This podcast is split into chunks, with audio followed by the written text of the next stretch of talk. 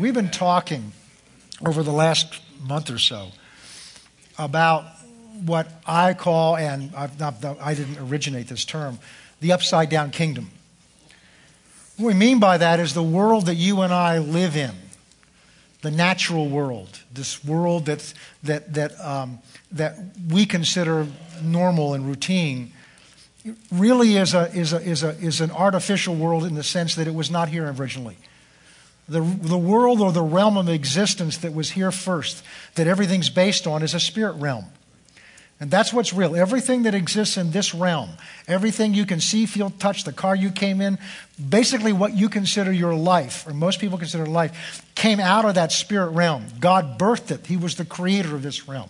And that's what it means in Genesis chapter 1. It says, in the beginning. It's the beginning of this realm of existence where God spoke it into existence. And God intended for this realm to be a reflection of His realm of heaven. And so he created a man and a woman so he could pour out his love and his blessing upon them. And he created a place among this creation called Eden, where God, which means place of delight. It was called the Garden of Eden. And God placed the man there, gave him responsibility. Again, the man is the man and the woman. Gave them the responsibility for it. And everything that was there was designed to function along with them and help them to carry out their responsibilities. At that point, they had no consciousness of themselves. They were so caught up in who God is and be lost in who He is and His majesty and His glory, kind of like that song we sang today about, about how great Thou art. It just stirs me down inside. Some of those old hymns, you know, the men and women that wrote them knew God and they had seen God. And they may sound a little, you know, old fashioned to us, but the spirit and the heart of them is the heart of God. And they were caught up in who God, who you are all things were made by you and created by you. Look how wonderful and majestic and all powerful you are. And, and, and that's what this first man and woman were caught up in to the point that they, the Bible says at the end of chapter 2, they were both naked and were not ashamed. They didn't even realize that they didn't have clothes on. Chapter 3, Satan comes on the scene. And his whole focus, his whole effort is to get them to take their eyes and their focus off of God and who He is and begin to look at themselves and who they are and what they have and what they don't have. And the moment they do that, they separate from God and they, they end up afraid and ashamed and hiding.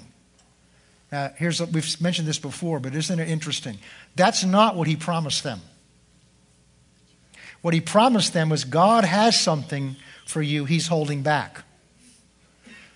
And if you'll just listen to me, I'll get for you what God's holding Amen. back. Yes, sir. Thank you. So, young people, thank you. Thank you. Thank you. all the pressure in the world is out there saying, look, do what you want to do, have the fun you want to have. Oh, that, that, that, a license to get married, that's just old fashioned. What's a, what's a piece of paper? If we love each other, we're attracted to each other, let's just go act like married people and do what married people do without the formality of going through that.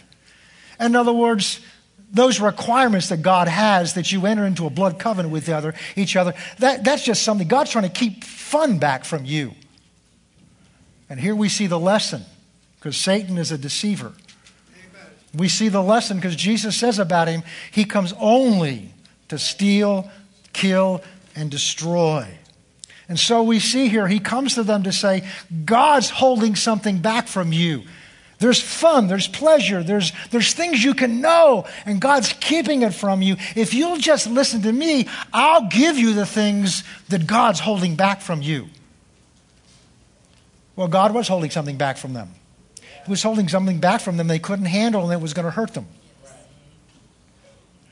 And so but the reality is, once, and there's a great example for us, once they listened to that voice, where did they end up? Did they end up with what he promised them? Did they end up with some great pleasure and some great privilege that they didn't have under in God's kingdom? No. They ended up afraid, ashamed. Everything else that's in this world came in through that sickness, disease, everything evil came through setting up their own way as apart from God's way. We saw that in the kingdom of God, his kingdom operates on principles, rules. We don't like rules. We like to have be our own rule, but, but, but we all need rules. Rules are, are a protection. That's what tells you where the boundary is between what I can handle and what I can't handle. And so God puts those rules in, our, in the kingdom as a way to bless us and protect us. And they're how He operates. He doesn't have us doing something He doesn't do. And then what happened is Satan comes in and takes those principles. I'm really hamstrung up here because I'm used to going back and forth.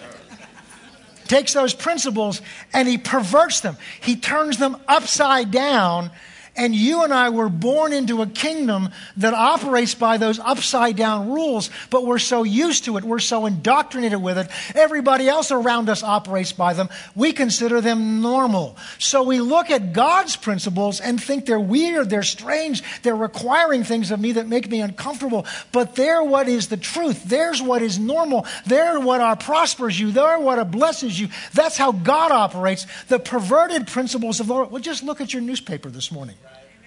Just turn to the news. You'll see what those perverted principles are doing. All the knowledge, all the wisdom, all the things that we've exalted. And is life better today? Oh, yeah, we carry phones around. You have instant access to almost anything. But has that really made your life better? It may make some things more convenient. But is your life more peaceful now than the life of 50 years ago, 60 years ago? Is there less violence today than there was 50, 60 years ago? Can we be more confident of what's going to happen than there was 50, 60 years? So, all this increased knowledge hasn't brought us any more peace, any more safety, any more, any more security. But where things are more convenient and they're more easily reached. So, that's what we've been looking at. And then we began to go through some of these principles. We looked at the principle, first of all, that in the world's system that we've been trained to operate in that success means you get to the top. If you, you don't get to the top, then you're not ultimately success. And the problem is, in order to get to the top, you've got to climb over people and get them out of the top position. And all your way up, you've got to be moving people aside. So the, the image that the world has is that success is at the top of the heap. And the problem is the, there's always pressure to compete with other people and keep them out of your way or get them out of the way in front of you. So it creates a, a competition. There's nothing wrong with competing with one another unless it's at the expense of somebody else. We saw that Jesus, trying to deal with his disciples, said the kingdom of God doesn't operate on those principles because that's what they were doing. They were operating under this perverted principle because they were jockeying for position even among his staff. In the kingdom of God, John and, and James, mother, comes to him and says, You know, can one of my boys be on the right hand and one on the left? Can they be number one and number two? And Jesus' answer is first of all, it's not mine to give. Secondly, he says, Are they able to drink of the cup that I'm going to drink of? In other words, are they willing to take on the responsibility that goes with that authority? Because understand that authority is only given by God to carry out responsibility. So you never get from God authority without having already been given responsibility.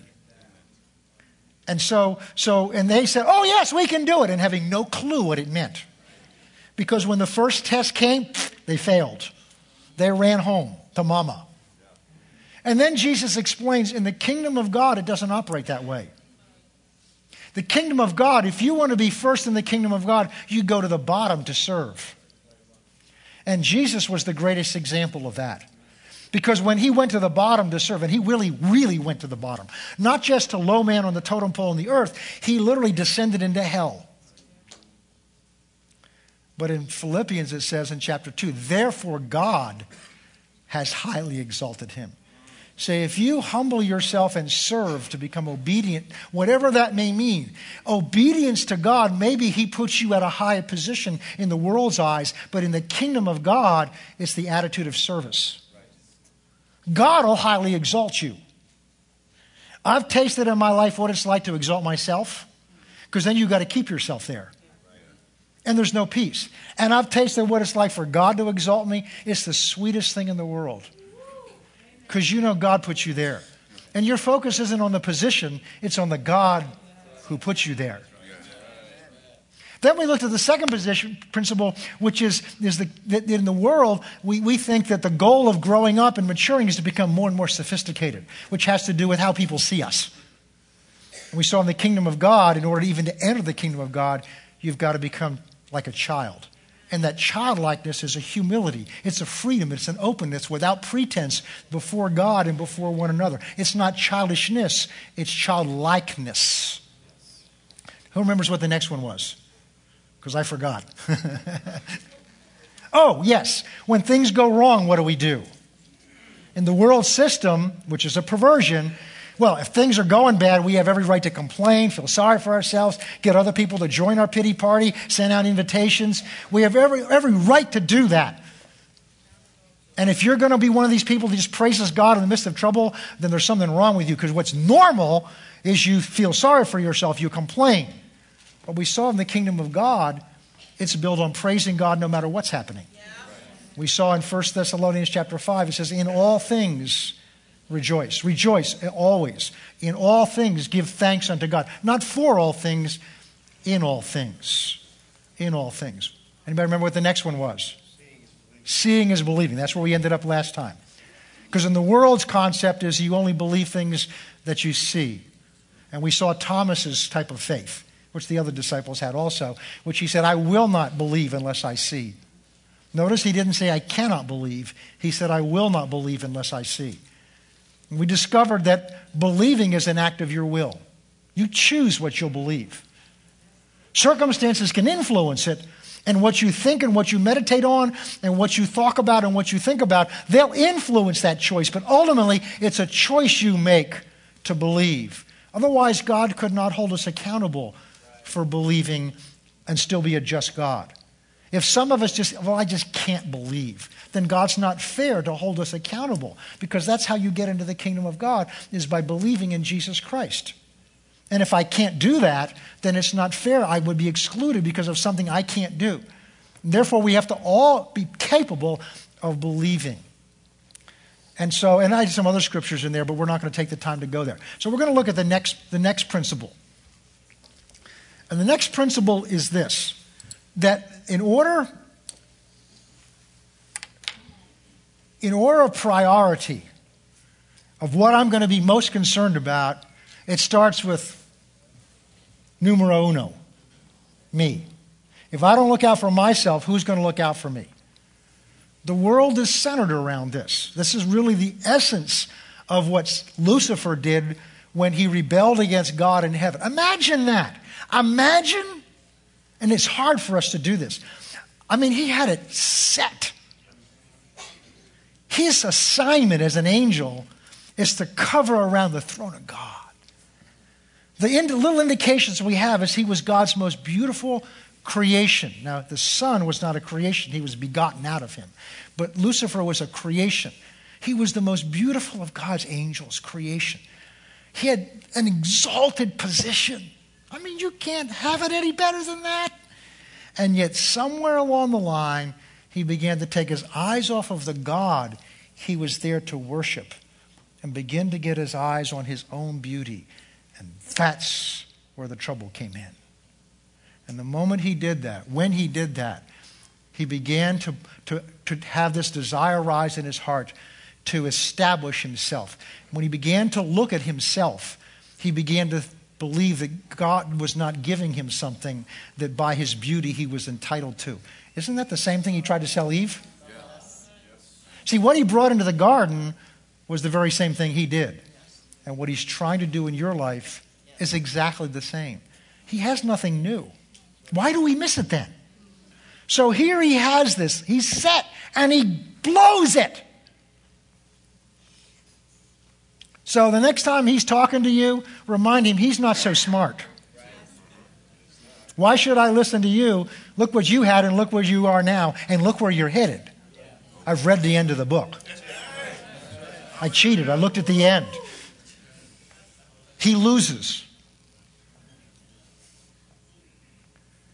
And so it all began by looking out for himself. Numero uno. And so the core essence of each of these perversions is ultimately taking care of myself, taking care of number one. So the perverted principle that we're all is instinctive to us. We, well, it's the right of self preservation. But that's not in the kingdom of God. So although it's natural to the world, And it's inbred in our thinking and it's inbred in the way we were raised. It's not, it's not the principle by which the kingdom of God operates on. Not the principle of self preservation, because the kingdom of God operates on the principle that God will preserve you. See, self preservation says, I can handle it better than God. So let's turn with me now to Matthew chapter 6, and we'll look at, we're going to look at the principle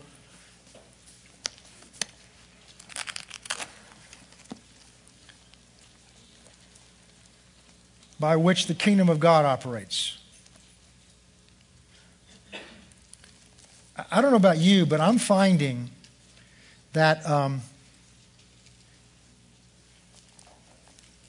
you know what? I got my notes in here. I'm finding that the. Um,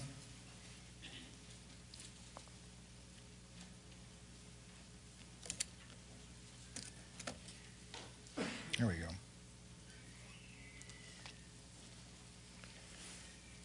Matthew 6.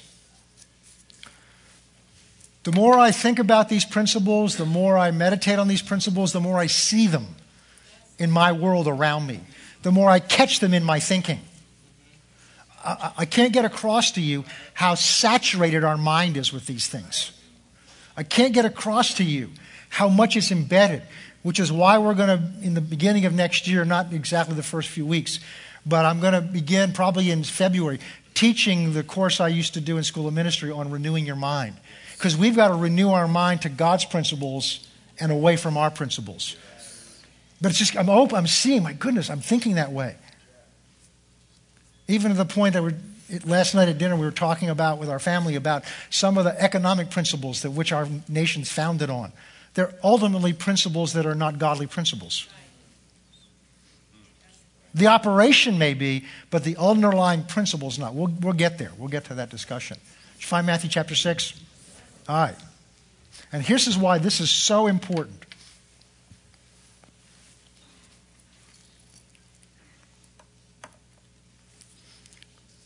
Verse 19. It's interesting because in the Sermon on the Mount are a number of these principles where he's saying, This is what you've been taught, but this is what the kingdom of God is like. All right. I'm going to read on down through um, well, I'm just going to read on down. Do not lay up for yourself treasures on earth where moth and rust destroy, where thieves break in and steal. So he's talking about the treasures of our life. What you treasure, what's valuable to you. It's not just money, that may be one. It's whatever is valuable to you, to your heart, whatever you've invested your heart in.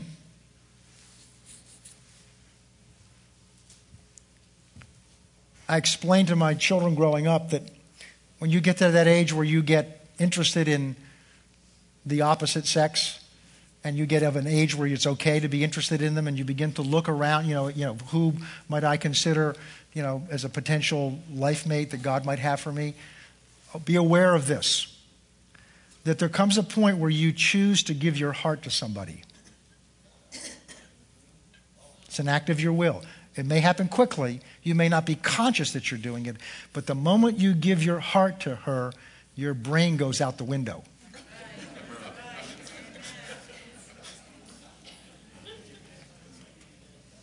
So make sure before you give your heart, your brain has been engaged and you've decided this is somebody that I believe God's put in my life for the rest of my life. And then give your heart. So your heart, your treasure is not just things. It may be things, but it may be relationships. It may be your spouse. It may be your children. It may be your friends. It may be your work. Something that's become a treasure to your heart. So when we're reading this, don't just think about money. Now we're talking about the principle of who who's first in your heart. Because in the world's principle, I am. Everything else comes next. But I got to be taken care of first. If I know I'm taken care of, then I can begin to look out for other people's needs and other things. you will find this will be good marriage counseling right in here. Don't lay up for yourself treasures on the earth where moth and rust destroy, where thieves break in and steal. But lay up for yourself treasures in heaven where neither moth nor rust destroy, where thieves neither break in and steal. Look at this. For where your treasure is, that's where your heart is also. God doesn't care about you having things. God doesn't care about you having relationships, things that are valuable and that you treasure. God doesn't want you doesn't doesn't against you having things that are important to you. What he's what God's after is your heart. What God's after is your heart. All right, now keep something here and turn with me to Deuteronomy chapter 6.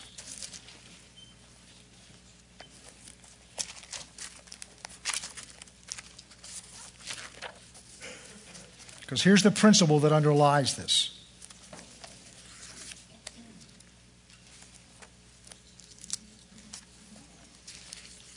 Now, again, we see God as this big, all powerful being that creates, can, created everything, can do whatever he wants to do, and therefore he has no emotion.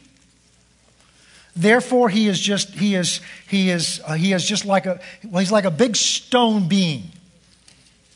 But that's what they used to make in worship. But if you read through your Bible, you'll find there are all kinds of, of, of adjectives and verbs that refer to God at, who has a soul. And a, he made us in his image. That doesn't necessarily mean he has hands and feet and ears and eyes. He may. But what it does mean is he has a personality. He didn't give you a personality and a, and a passion and a heart, and then he doesn't have one. He didn't give you emotions, and he doesn't have them. In fact, your emotions are a reflection of his because you have them is an indication He has them. He can feel more deeply than you can feel. And I say that because we've got to understand as God's talking to us here about what our heart is given towards, we've got to understand what His heart's given towards. Deuteronomy chapter 6.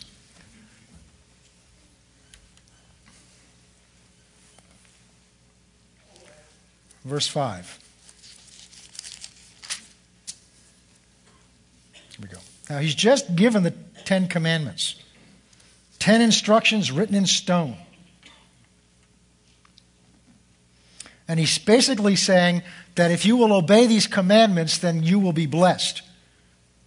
And you will go into a land that's flowing with milk and honey. In chapter 7, he reviews these and says that if you will do these things, then I'll remove sickness from your midst. But here he boils it down, makes it so simple for us. Here's what it boils down to, verse 5. Well, let's go to verse 4. Hear, O Israel, the Lord your God is one. You shall love the Lord your God with all your heart, all your soul, and all your strength. That commandment, that call, occurs 10 times in the book of Deuteronomy alone. In Matthew 22, verse 37, and then Luke has an account of this also. A rich young ruler comes to Jesus and says, What do I do to need to inherit salvation? Uh, and he says, You need to keep, the, he says, I've kept the commandments from the, my son. He says, Well, here's what you, the word says you should do. You shall love the Lord with all your heart, with all your soul, with all your might. And you shall love your neighbor as yourself. And he says, Well, what do I lack? He says, Go sell your goods and come and follow me. And the rich young ruler looked at him and walked sorrowfully away. Does that mean we all have to give up all our goods in, in order to follow him? No, he identified that that rich young ruler's heart was invested in his goods. So what he went after is what was in that rich young ruler's heart that was above him. Because whatever's in your heart that's above God is between God and you.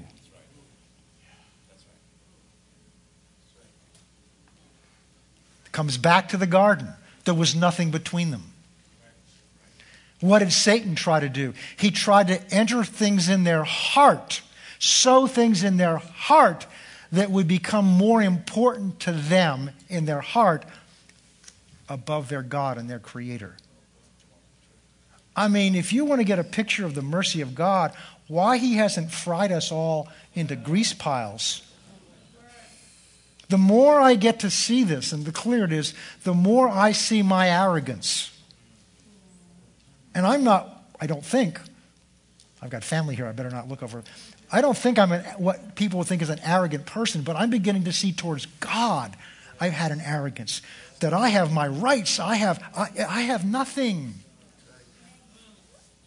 that He hasn't given me. Literally, my own breath to praise Him.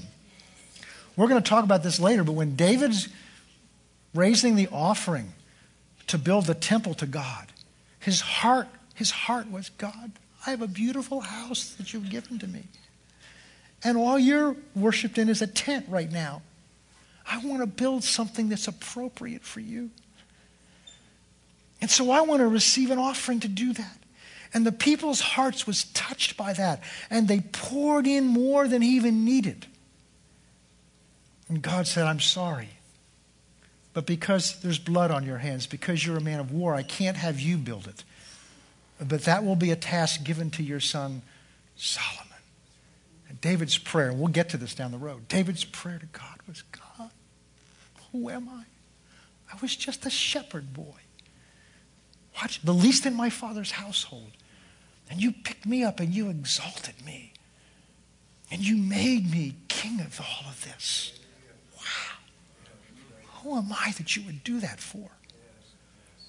And then God this offering that we have to give to you. My God, even what we're bringing to you, you gave us. We don't have anything to bring to you. You haven't already given to us. That was David's heart towards his God.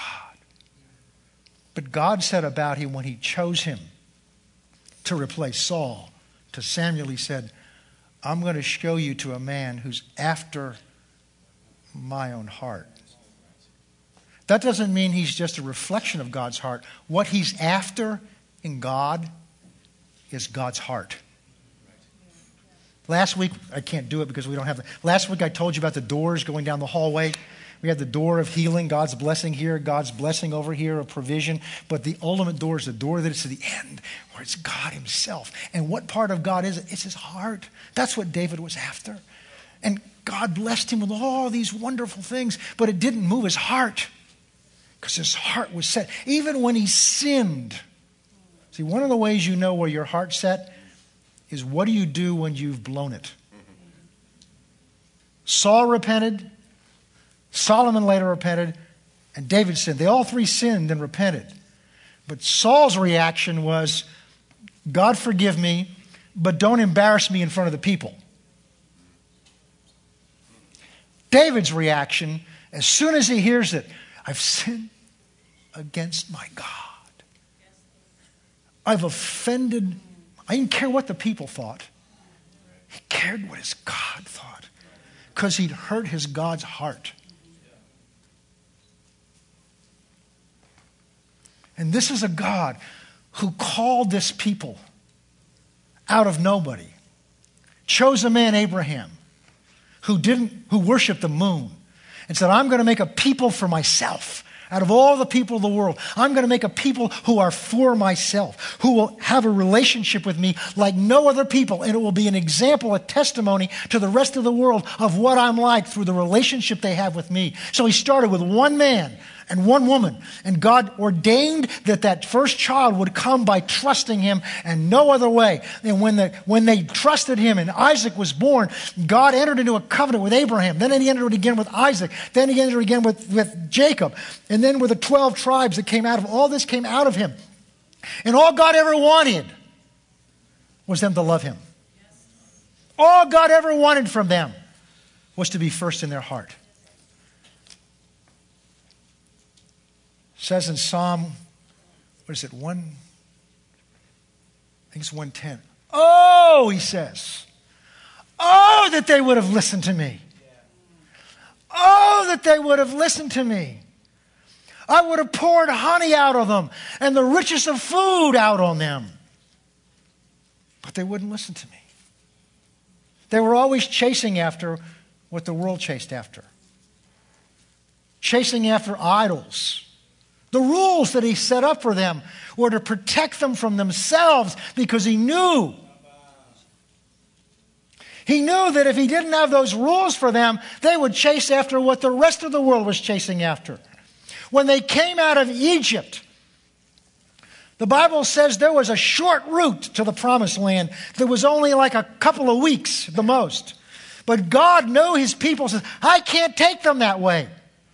There's an easy route. There's a short route, but I can't take them on that route because I know them. Because they're going to run into the Philistines. When they see the Philistines, they're going to become afraid of them and run back into Egypt. So I got to take them around by the hard way through the wilderness. Not what he wanted. How many times have we forced God to take us the hard way? Because he knew us. And he knew that if he let us go the easy way, the easy way would catch our heart and we would run after things other than him.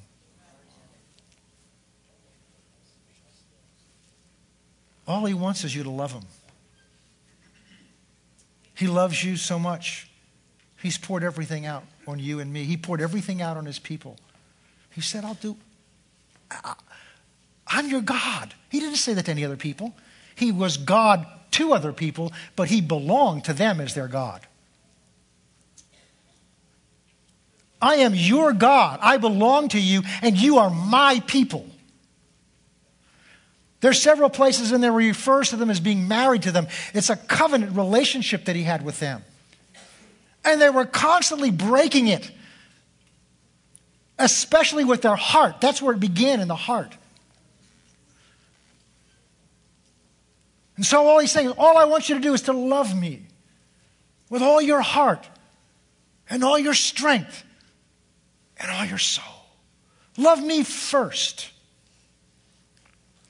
Now go back to Matthew chapter 6.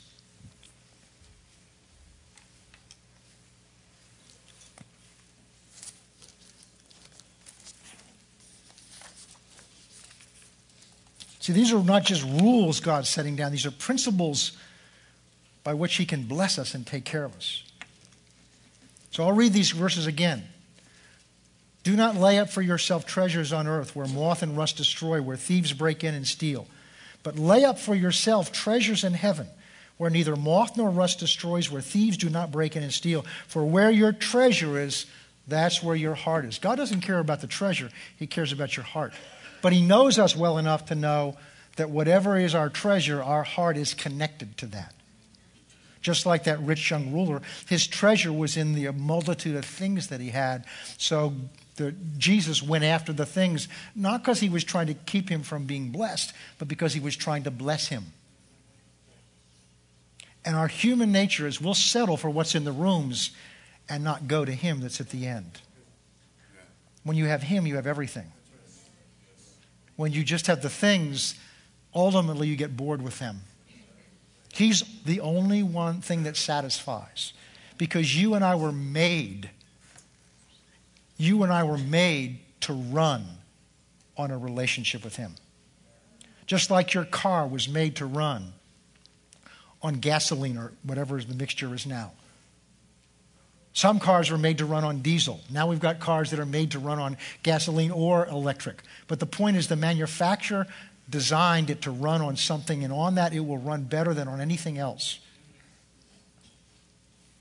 In theory, because your engine, if it's a normal engine, will run on anything that will combust or burn. So, in theory, your engine could run on peanut butter, but I would strongly suggest you not put it in there because it was not designed. It runs best on gasoline. You run, only way you run efficiently, the only way you run properly is on a relationship with Him. Anything else that's in place of that, you don't run as well on. In fact, you don't run well at all. That's what Jesus is trying to teach them. Now, notice what he goes into because if first blush, it looks as if these are unrelated. Remember, where your treasure is, that's where your heart is also. The lamp of the body is the eye. We talked a little bit about this on Wednesday night. Therefore, if your eye is good, your whole body will be full of light. But if your eye is bad or evil, your whole body will be full of darkness. If therefore the light that is in you is darkness, how great is that darkness? Now, wait a minute. What does that mean? He's still talking about the same thing. Notice what he's saying here. He's talking about where your treasure is, is where your heart is. So he's talking about your heart. And what he's talking about is what your heart is seeking after. The lamp of the body is the eye. So, what he's saying, what that means is, he's now going to use something we can understand, which is our physical body. And he says, You're the only way light illuminates your body, gets inside your mind so that you can see what's around you is through your eyes. Your ears don't, they hear what's around you, but they can't see anything. The only, the only avenue opening in your body by which light comes in that it has any meaning to you at all is through the opening in your eyeball, your pupil.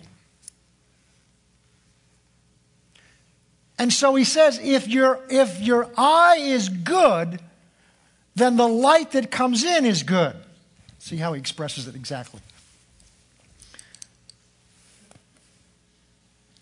If therefore your eye is good, your whole body will be full of light. But if your eye is bad or evil, your whole body will be full of darkness. If therefore the light is, that is in you is darkness, how great is that darkness? That's what opened my eyes to this. I said, How can light be in, in me be darkness? And then I saw it. In the same way that, because when it says if your eye is evil or your eye is good, that word means healthy or diseased. So if your eye is healthy, if it's clear, oh, if there's nothing between the light and my retina, then the light that comes in is true light. And I can trust what I see. But it, so it's the light is good. But if on the other hand, my eye is cloudy, it has a deformity, it has cataracts or some cloudiness or something, it has something between the source of the light and my retina, something in the way that although light is coming in, it's not clear light, and I can't trust what I'm seeing. That's why many of you are wearing glasses. That's why they've now, it's wonderful, they've got cataract surgery, because cataracts are a cloudiness that begins to form within the, somewhere in, your, in that pupil area that begins to cause the light to not be accurate. But they can go in now, open that up, take the cataract out, and, and, and remove, remove whatever's between your retina and the source of light. Now he wants to bring it over to the eye of our, eye of our soul and of our spirit, which is not the physical eye, it's your heart. That's why Proverbs 16 says, Proverbs 4 says, guard your heart. Guard your heart. Guard your heart with all diligence. Why? For out of it flow the issues or the forthcomings of life. Satan is constantly trying to sow into your heart his principles so that we can't see clearly when it comes to spiritual things. you know we're in a war. And it's not fought with bullets, it's fought with thoughts, ideas, and it's a spiritual battle. So let's see how he draws this out.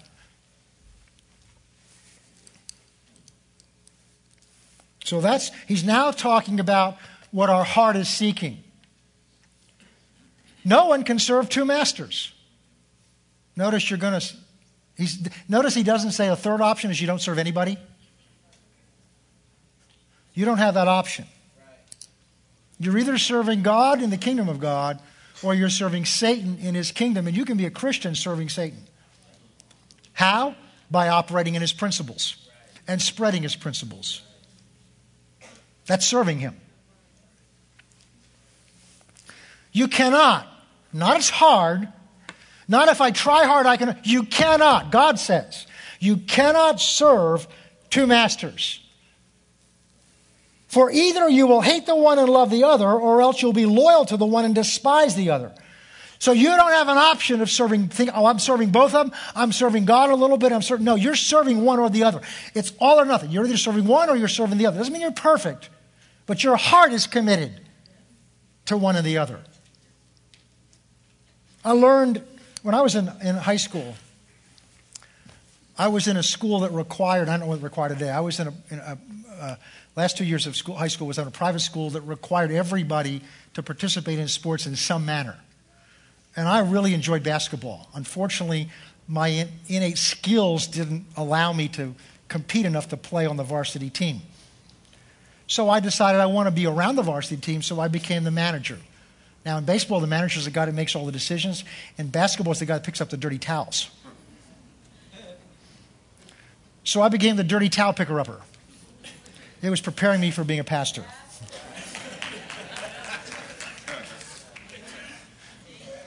And I say that because I would sit in on the practices. And this is high school, so you're teaching these guys the basics things. And I, I still remember one day, maybe the only reason I went to the school was for this example, but it's changed my life. And, and what I saw was he was trying to teach them defense. And he said, if you've got a guy coming down the ball court with the basketball, dribbling it, who is very clever, what he's going to try to do is get you out of his way. Well, he can't hit you and move you out of the way. That's a foul. So he's got to trick you into thinking he's going one place when in reality he's going somewhere else. Isn't that what the devil wants to do with us? And so he said, and there, some of those guys out there are very clever at this. So as they'll come down, they'll throw their head over here, but in reality, they're prepared to go this way. Now these guys some days can they can spin around and do all kinds of fancy things that these guys weren't anywhere near capable of doing.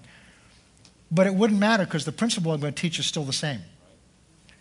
He said they'll fake with their hands, they'll fake with their head, they can fake with their feet. He says there's only but there's one part of them they can't fake with.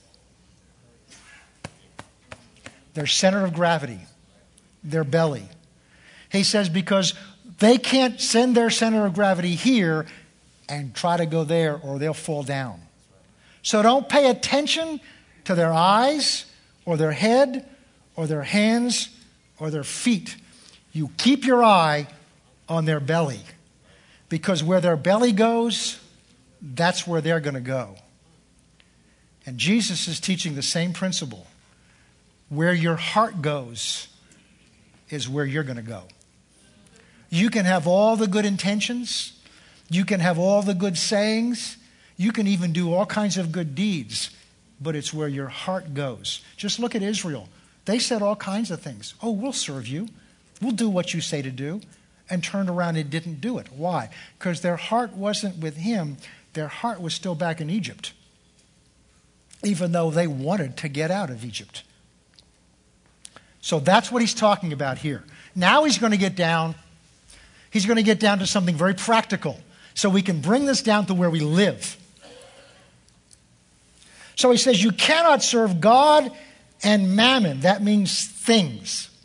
But why you can't serve things is because if you're serving them, your heart goes to them. Now look at this, verse 25. Therefore, I've taught you before, whenever you see the word therefore, find out what it's there for. It's a connecting word. It connects what he's just said with what he's about to say. So he's not changing subjects. He's not now finished talking about what your heart's seeking after, and now he's going to give us some practical life lessons. This is all a living out of what he's the principle he's just taught us. Now we're talking about the principle the kingdom of God operates on, which is the opposite of the principle the kingdom of the world operates on. Okay.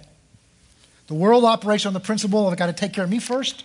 If I know I'm taken care of, then I can make sure you're okay or other people. But I got to make sure I'm okay first. God's principle is very different. And here's why we struggle because we're trying to operate under this world's perverted principle. And here it is, verse 25. Therefore I say unto you, do not worry about your life. Well, uh, Pastor, you got to understand, worry's natural. We all have to worry. No, that's the perverted principle of the kingdom of the world we bought into. This is Jesus saying this. He's talking about the kingdom of God and how it operates. Remember, in the kingdom of God, you're all taken care of. Remember, the kingdom of God, there's joy, there's peace, there's no fear, and ultimately, there's no sickness.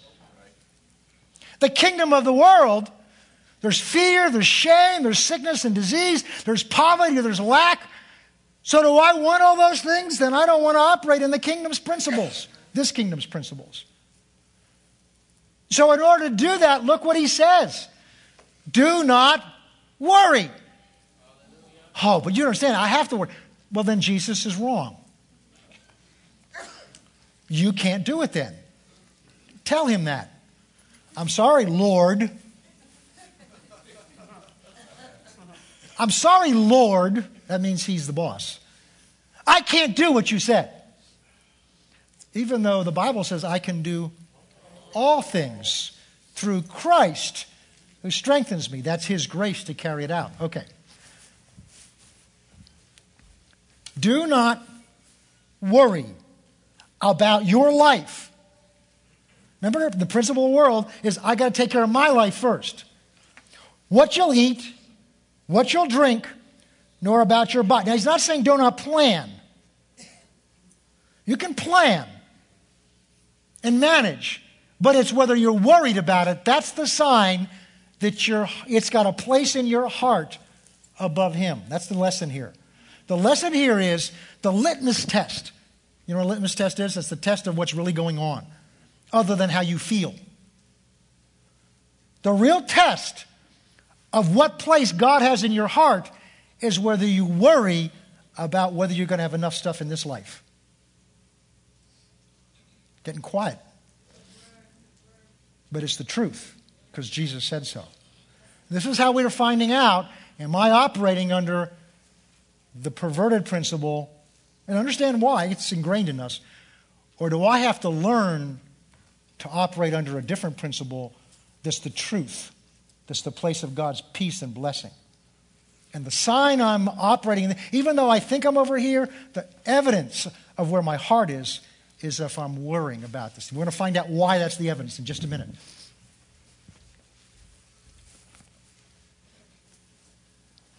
Before that, he wants to give them a little lesson here. Look at the bird, verse 26. Look at the birds of the air. For they neither sow nor reap nor gather into barns, yet your heavenly Father feeds them. In other words, he takes care of them, he provides food for them. Are they not of more value? Are you not of more value than they? In other words, he takes care of them. I've never yet seen one fall off a branch starved to death. I've never heard one gasping on his last breath because he was starving to death. Are you not more? So, in other words, if he takes care of the birds and you're more valuable to him, now he's talking about where you are in his heart. You have a higher place in his heart than the birds have. By the way, that's a sign we're also becoming perverted because in our society, the birds have a higher place in our society's heart than people do. The animals have a higher place in the hearts of people now than young children do, than babies do, especially in their mother's womb. Amen. All right.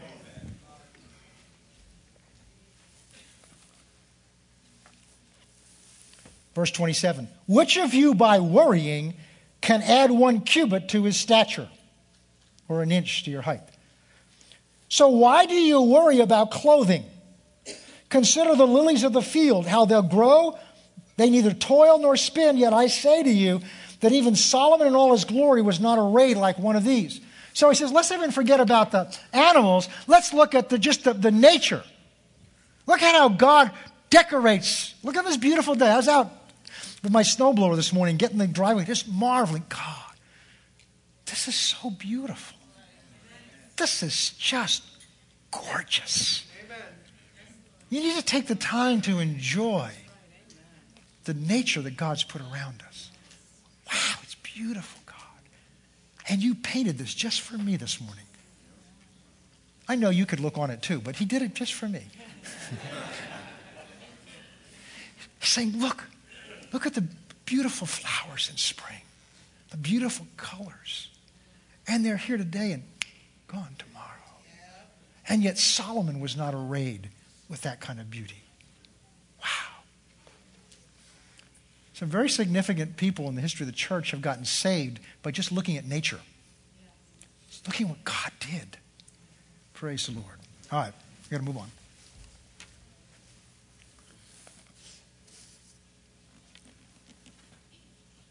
Yet I say to you, not even Solomon, verse 29, in all his glory was arrayed like one of these. Look at this, verse is it, verse 30. Now, if God so clothes, clothes the grass of the field, which today is and tomorrow is thrown in the oven, will he not much more clothe you, O you of little faith? Now, he's talking to his disciples here, if you look back at the beginning of this. For after all these things, the Gentiles seek. This is what this whole subject's about. He's talking about what our heart is seeking after. Because what your heart is seeking after becomes the treasure of your heart. And it doesn't happen because you sit down and say, you know what? I think I'm just going to treasure stuff. I'm just going to treasure that car that guy has. I'm going to treasure that house this person has. I'm going it doesn't happen that way. Now, some, it does with some people. But where it really comes in is by worry. Well, you're not going to have enough. Now, it may not be clothing and food to you, it may be a mortgage payment, it may be having a roof over your head. It may be something else in your life. And these are not, these are, food is important, clothing's important, but it's not whether they're, you, we need them, it's what place in our heart do they have. That's the issue here. That's the issue here. And he's saying, don't you understand the Gentiles? That means the people that have no covenant relationship with God. The people that have no covenant relationship with God have no legal right to expect God to provide these things for them. But the people he's addressing this to have a covenant relationship with him. They're his children, and they have a right to expect their father to provide these for them. We're his children. We're heirs of Abraham, the Bible says. Therefore, we have every right to expect our Father to provide the things we're going to need because He's a loving, giving, gracious, generous Father. And earlier, we didn't go back that far. Earlier in chapter 6, he says, Don't you know that your heavenly Father knows you need these things even before you ask? Why? Because he's watching over you. Amen. He's not just sitting in heaven saying, well, they haven't come to me, so I guess they don't need anything. He's not like us. He's watching over you all the time. In fact, he knows ahead of time things you're going to need. That's why he's prompted you to do some little things you thought, well, that was just me like maybe give a you know, couple of dollars to somebody or do some little act of generosity. You have no idea when you're doing that, prompted by your heart, that that may be the Spirit of God having you sow that small seed so that over here God can begin to meet some need over here in your life. And you don't know that they're connected, but you just follow it anyway. Because He knows what you need before you ask. He knows what you need before you ask, and this part of this lesson He's teaching, and He's waiting to provide what you need.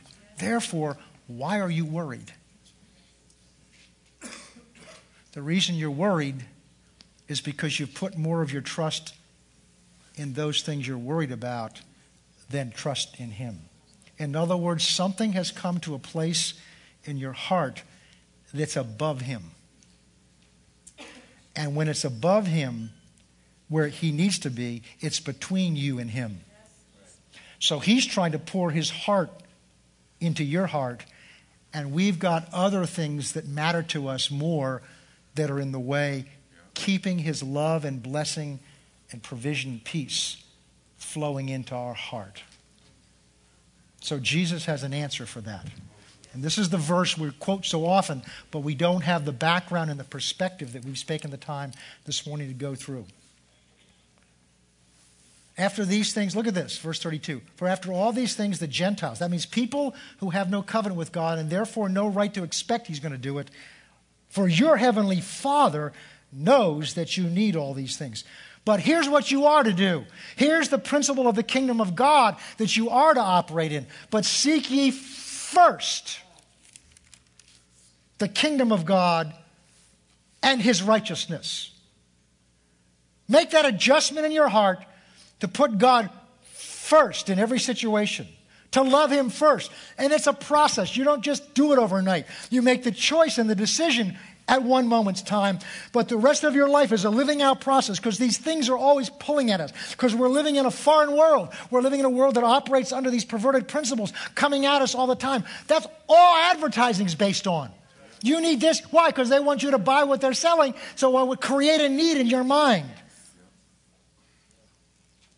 Well, what we really need is God first in our heart. If this nation would put God first in their heart, all this would get solved. Amen. It's that simple. It's really that simple. But they don't want to hear that. They want to come up with their own answers instead of submitting to God's way. So we create our own suffering. Seek first the kingdom of God and his righteousness. But notice the promise. And then all these things you need will be added unto you. So God's not saying, go without clothing, go without food, go without a house. No, all He's saying is, I want to pour these things out on you, but I've got to know I'm first. Right, yeah. That these things cannot come between you and me. Right. And that's where the tithe comes in. But we'll talk about this later. Let's pray. Father, we thank you today. Thank you today for your goodness in our lives. Thank you that you love us so, so much. Open our eyes. Continue to open our eyes that we might see the hope of your calling. Strengthen us by your Spirit in our inner man, that Christ may dwell in our heart by faith. That being rooted and grounded in this love, we may come to know with all the saints the breadth and length and height and depth, and to know the love of Christ that passes understanding so that we may be filled with all of your fullness. Now, you're able to do exceeding abundantly beyond all that we can ask or think, according to the power of your Spirit who works within us. Pray, Father, that you would continue to open our eyes to see these principles of your kingdom, that we may learn to walk in them, trust them, and so through that to know you better and to walk closer to you and to begin to satisfy the longing of your heart, which is the only thing that's going to satisfy the longing of our heart. In Jesus' name, amen.